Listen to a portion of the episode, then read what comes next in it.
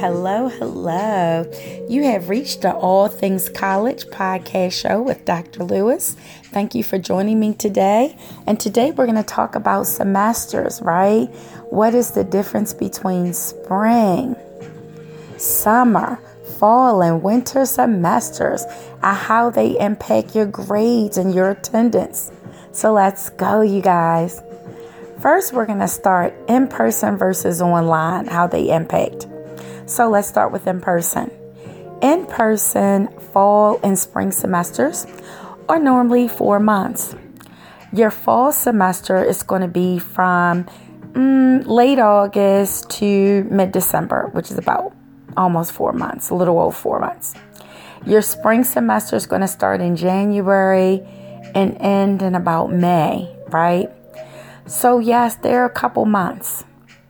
Whereas your winter semester and your summer semester are going to be a matter of weeks. They usually last about six weeks.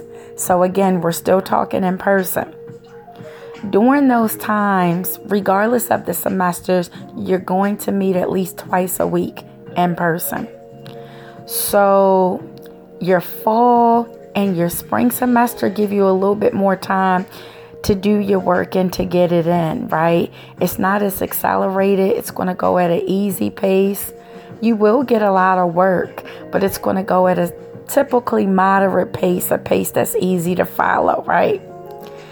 Whereas your winter and summer semester are going to be accelerated because they have a short amount of time. Remember, those semesters are only six weeks. So you got to get a lot of work in fast, right? Now let's talk about online. Online semesters, period. Whether it's fall, winter, spring, or summer semester, you're going to get a lot of work, y'all. A lot of work. You know why? Because the professor's going to make up for the time that you're not seeing them face to face. To me, in my experience, of attending both in person and online, whether you do an online program or in person program, you get way more work online because that professor has to make up for the time that you're not in the classroom.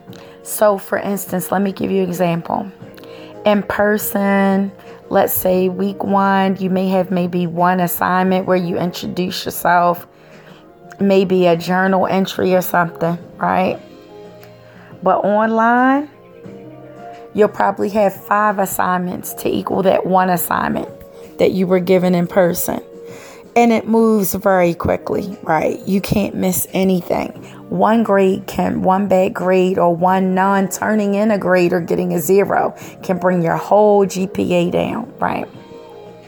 So be careful all semesters matter. But if you're not ready for an accelerated semester, only go to school in the fall and spring. But if you're ready to get some extra classes under your belt to get them over with, go ahead and enroll in your winter and your summer. I usually recommend taking the easier classes during the winter and summer. I recommend hurrying up um, and getting those done. Something really easy that you feel comfortable in. I wouldn't dive into anything new during a um, winter and summer session. Um, that could kind of get you in a little bit of trouble because the time is not there to kind of really get it right. You, in my opinion, to me, have to come to the table already having some knowledge of the subject you plan to attend um, if you plan on attending the uh, winter and the summer sessions. But semesters are very important. You have to keep a timeline of what is due. Like, for instance, I am back in school now, maintaining my certifications. So I'm online taking my classes, right? So, one class online, the professor is fantastic. God, I love him. You know what he does, which gives me idea for my college students in the future? He puts the whole course curriculum out online, doesn't have due dates, and when you feel like it, you do the work. As long as everything is turned in by the end of semester, you guys, That's all he cares about.